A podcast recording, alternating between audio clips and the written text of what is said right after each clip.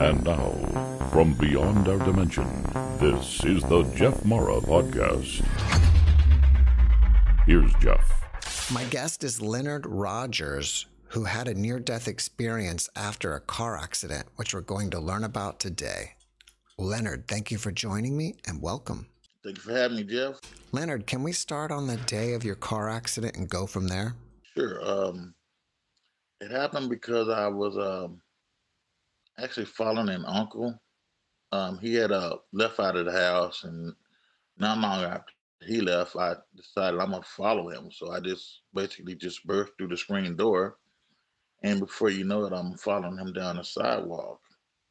And um, he was making pretty good ground on me, but I tried to keep up as best I could until he got to the point where he uh, actually made it to the street.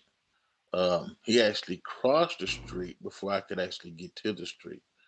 And when I reached the street and and stepped off of that curb, uh, a whole new world opened up for me. Basically, um, there was a car coming. Of course, I didn't see it because at the time it was like time had slowed down a bit, and for an instance, it was like something had stopped in between me and the car and just as quickly exited off to my right. And as I'm looking to see what that was, I in my peripheral vision, I can now see the car coming toward me. So as I start to turn toward the car, I didn't have time to complete the turn before I was hit. And when when the car hit me, it hit me with such force that the back of my head struck the concrete pretty, pretty, pretty hard. And it was at that point that I lost all bodily movements. I couldn't move anything at all, although I could see. So I basically thought I was fine. I didn't really feel any pain or any discomfort. Um, my head was throbbing a bit. I remember my head was throbbing just a little bit, but other than that, I basically thought I was fine. So I tried to actually get up. And um, as I'm trying to get up, I noticed that my body wasn't working, but I could see. I mean, I could see that I was up under the car. I, look up at the and I could see the bumper right right in front of my eyes, but I couldn't actually move my body. So I would actually keep trying to do this, and you know, it was felt like it was a workout, Jeff. Like it was a workout trying to make my body work. And at some point during this, I heard a voice tell me to let go. It was like I'm wiggling around. I heard, let go. It was the voice was like it felt as if I should have known whose voice it was, but at the time it was like it was kind of startled. So I tried to get up even worse after that, you know. Um, and it was so debilitating just trying to use the energy to make this thing work. And when I got to almost the point of exhaustion, I heard let go again. And by this point, Jeff, I was ready to because I was so tired of just trying to, to fight to make this thing work that I didn't care what was happening next. You know, I didn't care what was going to happen. I basically let go. And I think that's what that's what um when we get to that point, I think in our within our bodies, our, our living that we're tired and we're just ready to let go, I think at that point we actually have the ability to let go because next thing I know is I felt the vibration that started at my feet. And it was it started slowly. It was like voo, voo, voo, voo, voo, voo, voo, voo. And when it got to almost like it was just one big voo, all of a sudden it stopped. And I felt like a disconnection. Whenever I talk about it over the years, I say the disconnection is not unlike the feeling that you get in an elevator when right before it goes up or down, you feel like a little disconnection for a second. And that's what I felt. And the next thing I know is like I was floating or moving and it's as if I floated away from things. The next thing I know is that I'm looking at the scene. Uh, I see the streets, I see the buildings, and and you know, I was seeing things from a third person perspective at this point. And as I'm looking around, and I noticed that the color of everything was different. It's as if everything was um how do I put it? Like uh, a, the negatives of a photo. That's what everything looks like. The buildings, everything look just looked great. So as I'm looking at all this, I noticed that there's a car, and I see people, and to me, everything was on a screen. Jeff, it's as if everything was on a big screen. A, a movie, not a movie theater. So look at the screen, I can actually see my mother and I can see other family members in the screen. And the difference is though, I could feel emotions. Like I could feel what they were feeling at that moment. And what I was feeling was like anxiousness and nervousness, uh, fear. And I was wondering why I would be feeling those feelings from my family members because I, at that point, I thought I was fine.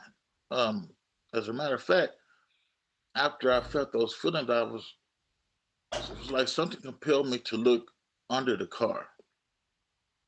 And when I looked under the car, it was as if like, I mean, that was like, is that why they're feeling like this? Is that why they're feeling all these negative emotions? It's like it, then I realized that was me.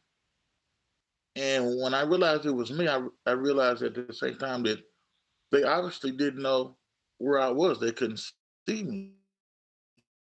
And I would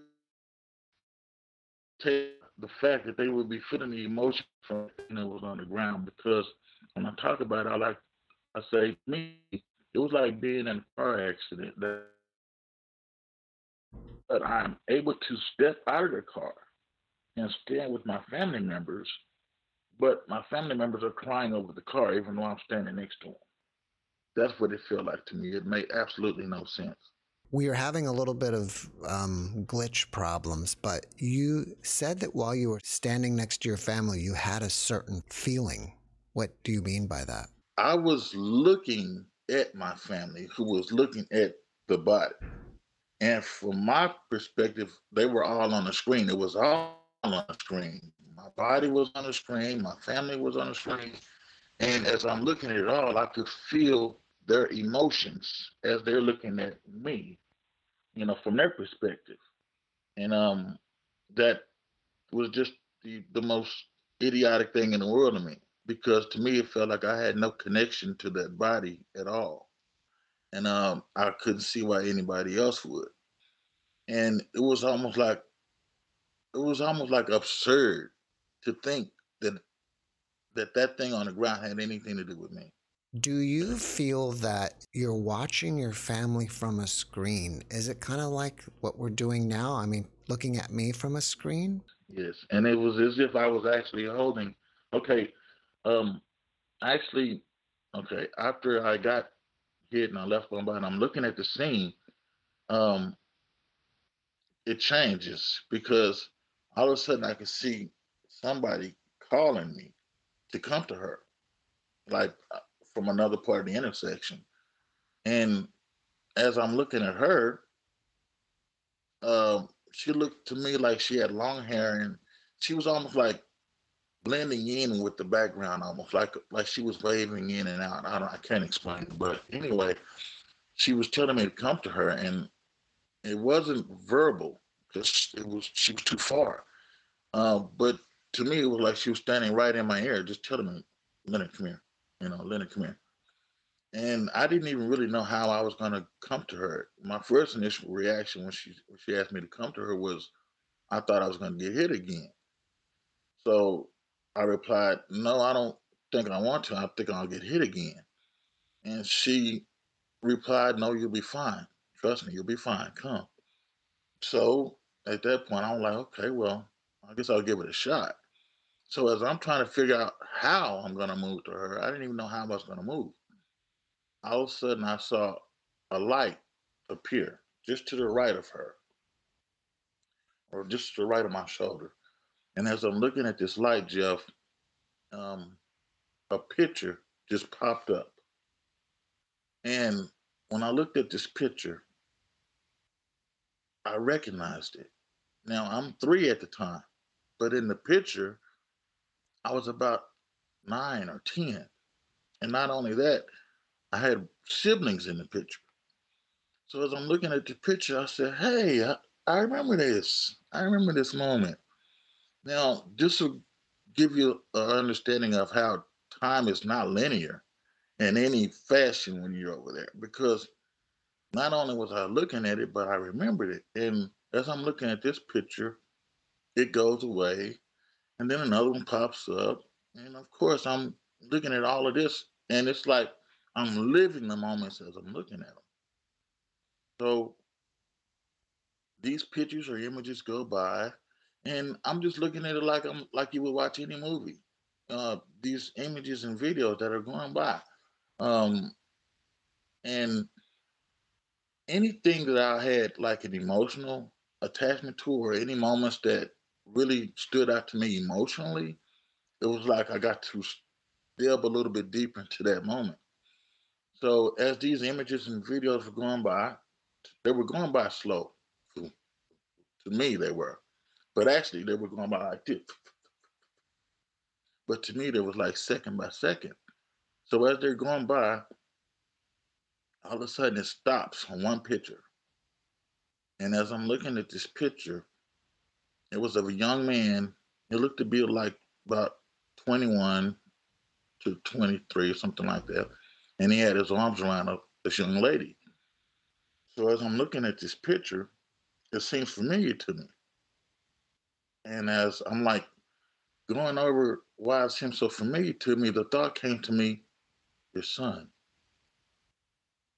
So when that thought of son came to my head, I, I looked at the picture even more and it got even more familiar to me. And before you know it, I'm thinking, this is my son. I realized that I was looking at a picture of my son. Now I'm three years old, Jeff, and this young man is about 21 to, to you know 23 years old, and I knew he was my son without a without a shadow of a doubt. I knew this was my boy. And it was almost like I had a shocking feeling with that too. So I guess I glanced at this picture for a while, and before you know it, the videos and images they continue. And to me, Jeff, it was like I was watching these images and videos for a long time. And um, at some point, you know, I find myself in a place just thinking. I guess after all of the videos and images went by, I found myself thinking at some point. Actually, I think it was I was at this point of thinking uh, when I decided to leave everybody in their emotions. I think this is when I because I try to put things in a linear point perspective, but it's it's not because it's almost like everything is blended into one. But at some point, I found myself in a in a place just thinking and it was like I was in deep thought. Now, it was black. As a matter of fact, everything was black from the point all of this started, except for the point where I could see every, you know, the streets and the buildings, which were gray.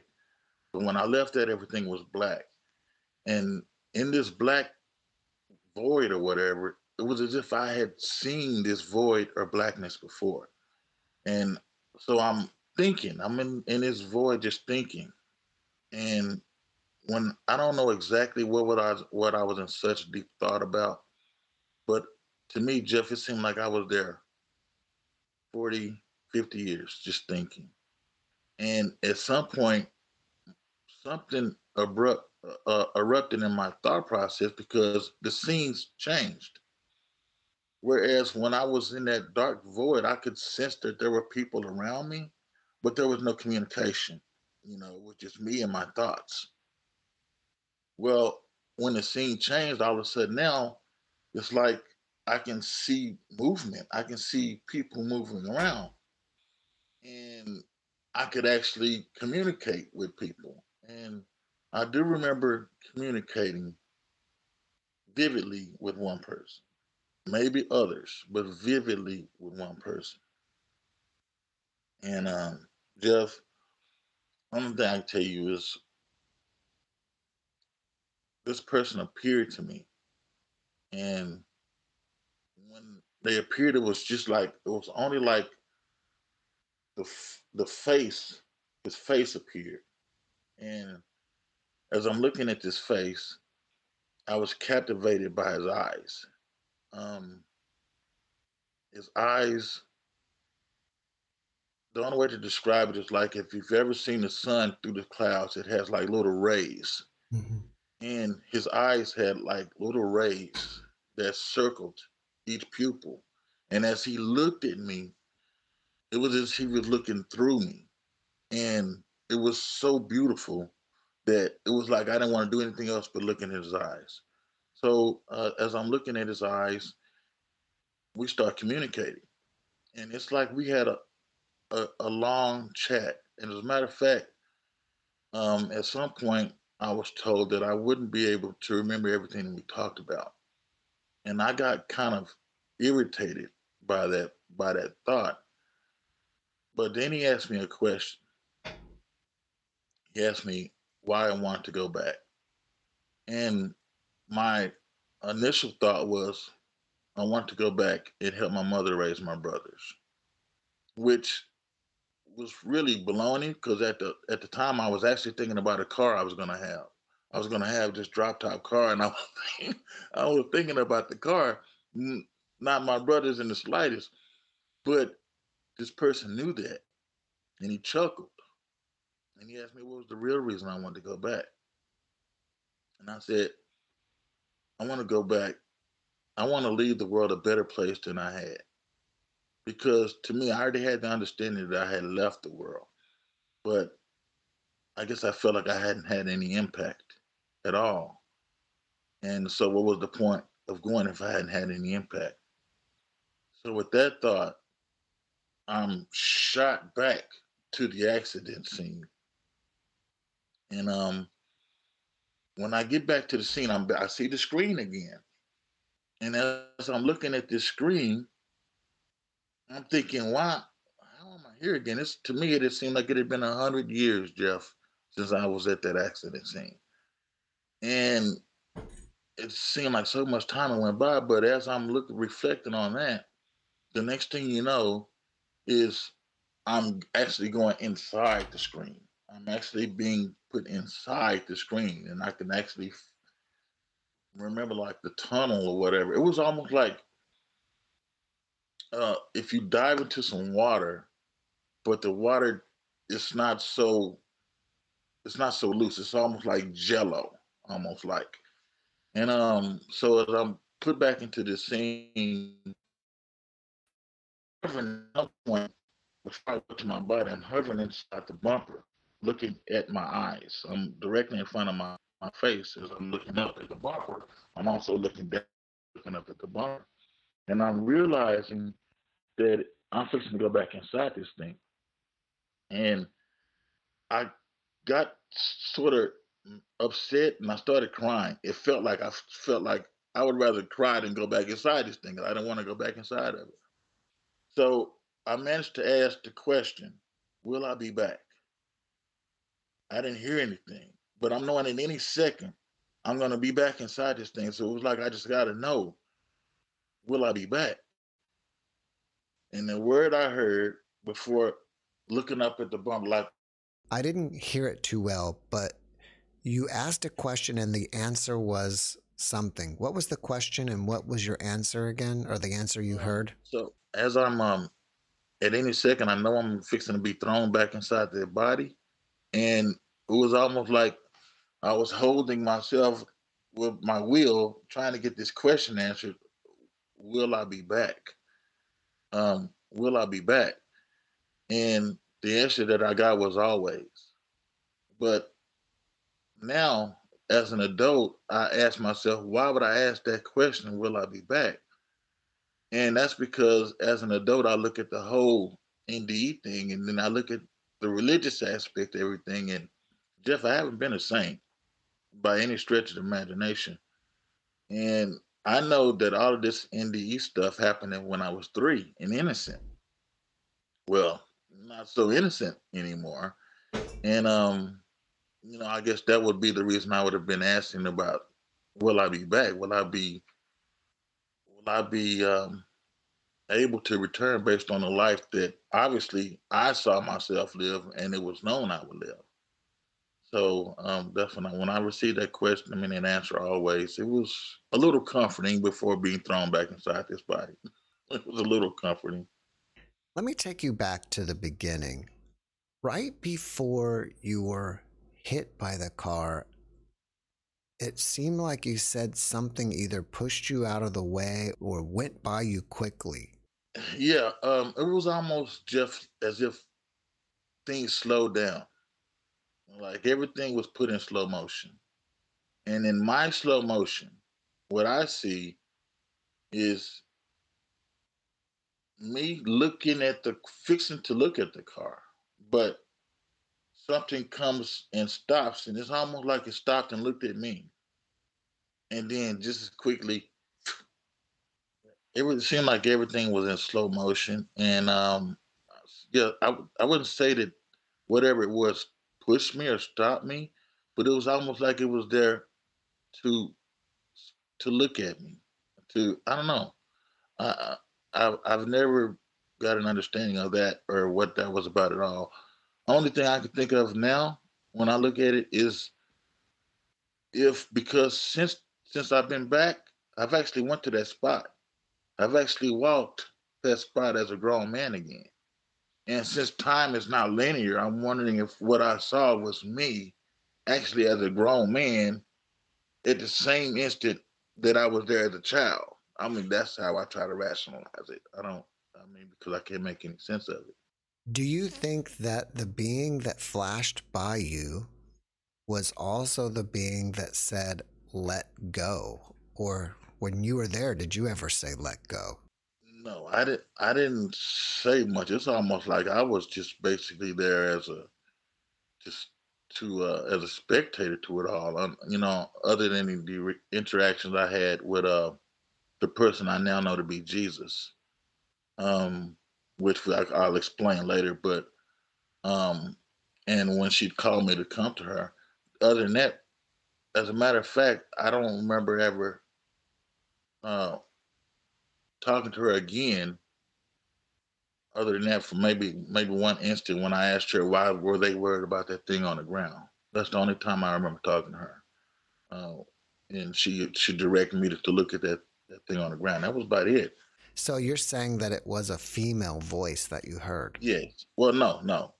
Um, I heard two voices. One was her a female voice after I originally got hit, telling me to come to her and um, the other one, the first verse I heard, I'm sorry, was after I got hit. I heard a voice tell me to let go when I was trying to make my body work. And after I let go, that's when she, I saw her and saw the buildings and everything. And then she told me to come to her. But it was a different being telling you to let go? Yes, because the, it was a male voice. It was like a strong male voice that said, let go. It was a like a thought, I put it um like this. It was like authoritative but caring. Like let go. Like you're you're putting yourself through this. Let go. Uh, that was almost like it was like what it was like. So watching everything through a screen and then entering the screen to come back, do you feel that our reality is some type of simulation? Be honest with you, I have to I have to think because the one thing about it is that we all have to leave this simulation we all have to leave this, whatever it is. We consider it real and home, but in essence, we we you know obviously are able to come in and out of these bodies at at will, I guess. Um, so I would have to say it's closer to being a, a simulation than actual rock hard, solid, something unchangeable. I'll put it like that. Um, and as I've uh, grown with knowledge, spiritual understanding, I'm coming to that conclusion even more. That uh, yes, it's not only assimilation, but it also might be a reality in which we can dictate uh, our tomorrows by our thought processes, and um, uh, it makes it a little bit easier to go through life knowing that you can have some aspect of uh, dictation when it comes to the life you live. Did your family ever tell you how long you were out or unconscious for? My mother talked about it um, um, over the years, but the only thing I could ever remember, Jeff, it was like it was a blank spot. The only thing I could remember was the moment in which, okay, I'll, I'll go to explain. So I'll just go ahead and explain what happened. When I came back after being thrown back into my body, I um was looking up at the bumper, and at this point, the guy who hit me takes me out from under the car, and he hands me to my mother. Only I can remember distinctly remembering that I was not crying. I felt no need to cry through any of it. It was only the point that my mother uh, had me in her arms and she was kind of frantic and she was kind of checking me out to see what was anything wrong with me that I realized, okay, I thought, well, if my mother's acting like this, maybe I should be worried about what I just saw. I mean, should I be crying too? At that point, I started crying for the first time. So whenever we talked about it over the years, only thing I can remember was that I wasn't crying. It was like that was a blank spot, and it stayed a blank spot up until the the floodgates to everything I saw because I was three. So everything had pretty much got pushed so far back in my memory that it was all but forgotten. And I think that this was a a plan of some sort because I didn't recall what happened until my brother died. And um, it happened just like this, Jeff. Um, he died in his sleep. He had a heart attack. He died in his sleep. So I didn't get a chance to say bye to him, or I mean, we knew he had issues with his heart, but um, I didn't say got. I got. I felt like I had got cheated because he died in his sleep. So being growing up in a church, I started thinking about what is he going through now. I started thinking, uh, is my brother suffering in some type of hell, or you know, it was just my I was going through a tough time mentally dealing with it. So I just typed in out of frustration, what happens when you die on Google, as if Google has the answers to everything. but um, so I typed in what happens when you die and these things popped up called near death experiences. These videos of people who are apparently saying that they died and and came back. So as I'm looking at these videos, because I to be honest, I was writing these people off, but I figured I'll go ahead just look just for entertainment purposes. So as I'm looking, I've looked at a couple of videos up to this point, and I was getting to the point where I was writing them off because I didn't believe until I got to this one guy. His name was Ian McCormack. Ian was stung by four box jellyfish or something like that, four, a bunch of box jellyfish. And as I looked at his video, when he described what he his what he was going through, when he when he described it, he, you could see him looking, and the way he would look, like if you said he saw something to his left, he would actually look like he was expecting to see that same thing again. I'm like, wow, if this guy is acting, they're doing a good job. So he piqued my interest enough to watch uh, another one of his videos. And as I'm watching this video, it gets to this point where he's he's he's in the, he's in the dark void. He's in the dark void that I was telling you I was in. And he saw some things looking at him. And I didn't say this, but at some point during the dark void, the only thing negative I can say was that at some point I saw Jeff, I don't know how to explain this. that I was wondering what not to even see it, but at some point I saw a huge eye.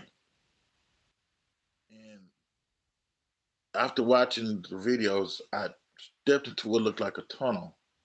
And as I stepped into that tunnel, I could see that there were other people stepping into the same like tunnel. So as I looked forward, I saw what looked to be a huge eye on on them, like in existence somewhere other than where I was. But I knew that it could see me. So um that eye kind of stood with me. So that was the only time that I kind of had some fear. And I had I held that fear up until the point now. This is before I had the conversation with Jesus. So I felt that that fear, that eye, and I felt the breeze coming from my left, from my from my right.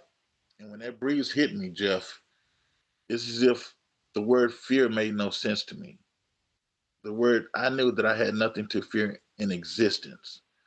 And um so when that fear when I when that fear went away, it was at that point I, I was turned around and then I was looking at the accident scene again, which it seemed like it had been a hundred years. So now we can fast forward back to to uh, being in this reality. Um, um, trying to think of where I was before I went back, but um, the eye. I know it had something to do with the eye. The guy on the video was talking about being in the black yes. void. Okay, Ian McCormack. Okay, so when he got to the point, he saw he was in the darkness, and he saw something looking at him. I'm in the computer. I'm I'm in front of my computer just like this, Jeff, and I'm watching him. And he gets to that point, and he he shows like eyes looking at him. And I said, "Oh, I remember that." Just like that, Jeff. Oh, I remember that. So, Jeff, I put my hand on on the computer for a second. I'm like, wait, what the hell? I mean, I remember that. So I backed away from the computer for a second, and I stepped outside to think about where that memory came from. And it was as if the floodgates to everything that I had saw up to that point came back to me. Even the peace, it was almost like with the, with the memory came a bit of the peace as a gift with it, because it was completely peaceful over there. It was it was nice.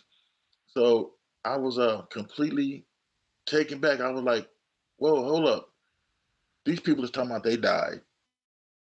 I'm remembering this memory, and I know it was real. I was like, so that was death. I was, I was like, whoa. I mean, because up to that point, I looked at death like the pit bull or the Doberman Pinscher when it was really just a poodle, you know, just just a, a, a poodle. And I was like, wow. I mean, I feel like, well, if that was death, we don't have anything to worry about. And it it gave me a little bit of comfort in knowing that the religious beliefs I had might not be hundred percent clad as as far as the the uh the you know heaven or hell part of it. Like I can't say that people don't go to have have hellish experiences, but I can't say that I didn't experience that but I have witnessed uh, videos of people that have had hellish experiences. But the commonality I find in all of those was that they too were able to come back and say what happened to them, which is something that we're not grew up in church believing. You know, you know, from what I was, I grew up believing. So um, that pretty much uh, opened my eyes up to what death really was, and and that was just the beginning, Jeff, of a bunch of miraculous things that happened as a result of me realizing what happened to me. During your experience, it appeared that you were shown the future of having a son. After finding out that I had died and trying to put everything together, it was um, it was a surreal moment in my life. And um, so I'm basically just trying to put it all together and, and live life with this knowledge. And um, at some point, okay, throughout my throughout my since high school, I've um, I had a girl, a high school girlfriend, and um, at some point I would reach out to see if, and we broke up because I, you know, we stayed in different cities, and eventually we broke up. But from time to time, I would try to look her up and see how life, you know, has treated her. And but you would think, you know, this was high school and some 15, 20 years later, I'm still trying to reach out and say hi to her, you know, but she she did mean a lot to me. I'm not gonna I'm not gonna lie, we were really close. But I just wanted to it wasn't like I wanted to reconnect or something. I just wanted to say hi. You know, how life how did life treat you? So I would look up an old girlfriend and um I would never be able I could never find her or any information about her. So um one day I typed in her last name and uh, this young man popped up her, and which shocked me because we were in the it was in the same city that we were in. So I figured he should know her because you know they didn't have that many family members with that last name. I mean, that many people with that last name that I know of in Houston. So, um, took contact with the young man. I gave him some information about the person that I knew. I didn't know maybe her nephew, her son, her, you know, I didn't know. I just knew he had her last name, so I wanted to see if he knew her. So I I gave him some information about her and waited for a reply. And to my surprise, he replied back.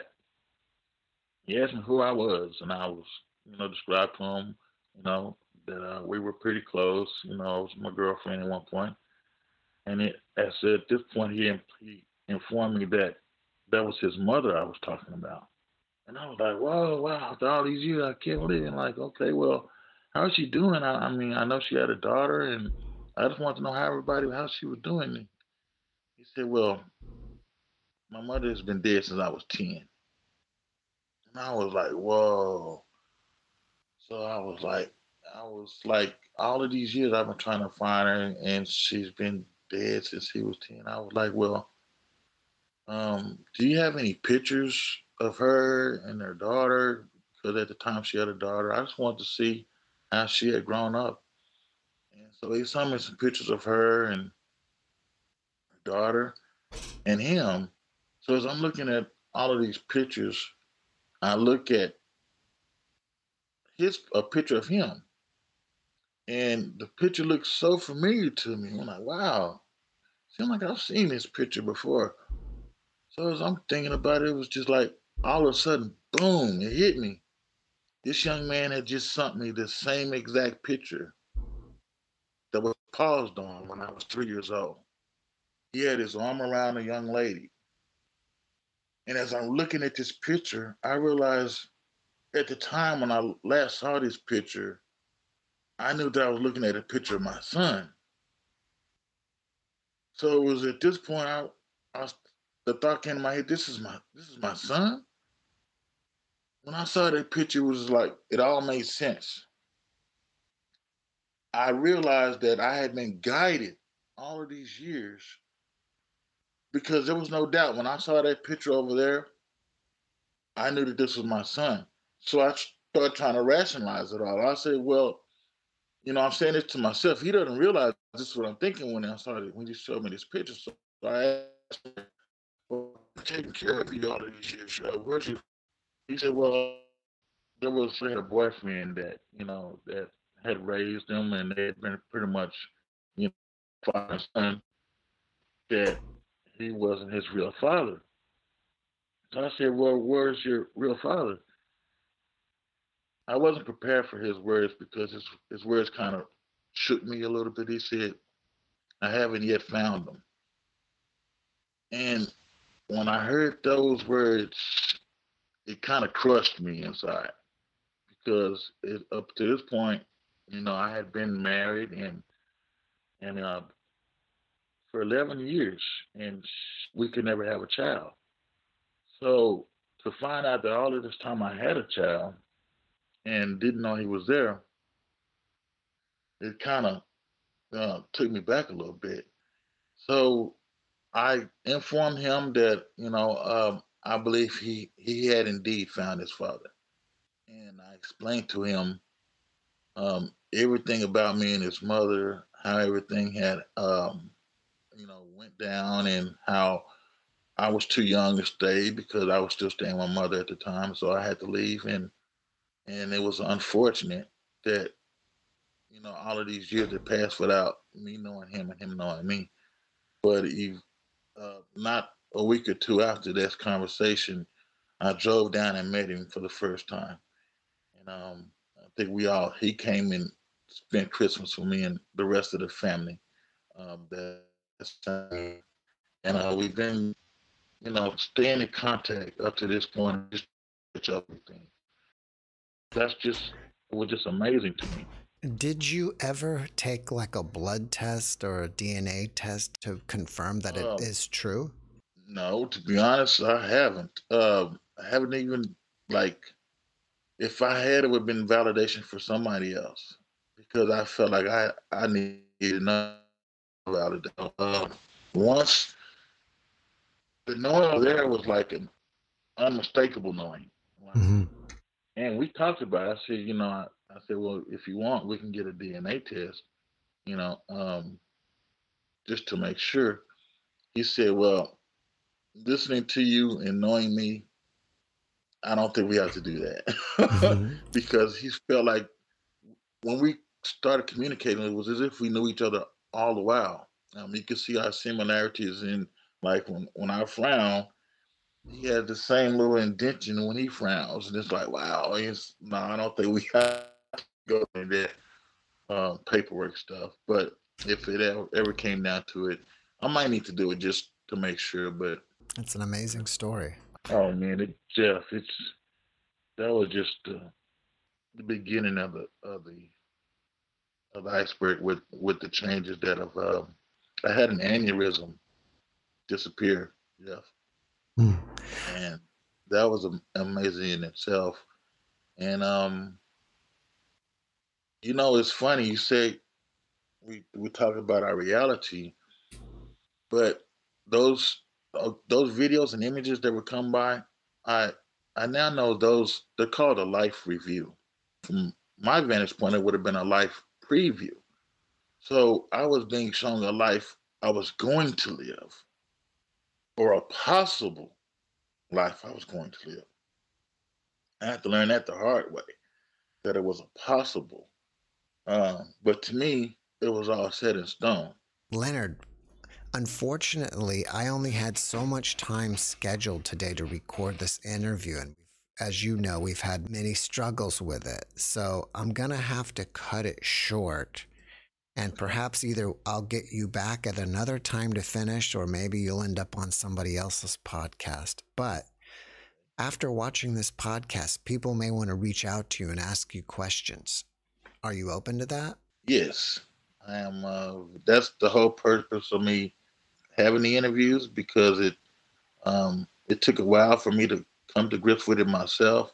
But now that I have, I, I knew the whole point of it all was because this was some information that needs to get out to people. Um, I myself gathered information from other NDErs, even though I am one. So I can imagine people who haven't had one would want to get as many answers as they have, and I could provide a few. And so I'd be happy to do that. What's the best way for people to contact you? Email. Um, I give you my email address, and um, they can reach out to me. Uh, uh, I don't uh, dabble in Facebook too much, but I'm I'm thinking I'm gonna open up myself to to a bit, little bit more Facebook. So uh, they can actually reach out to me on Facebook. You know my Facebook account or my email address, which is the inevitable illusion uh, at gmail.com. The inevitable illusion. That's the name of a book that I'm writing. And your Facebook profile is? Leonard Simmons Rogers. Before we finish up, can you leave us with one last positive message? As a matter of fact, it's it's it's uh, ironic that you say positive message because that's the most important thing that that we can do as human beings.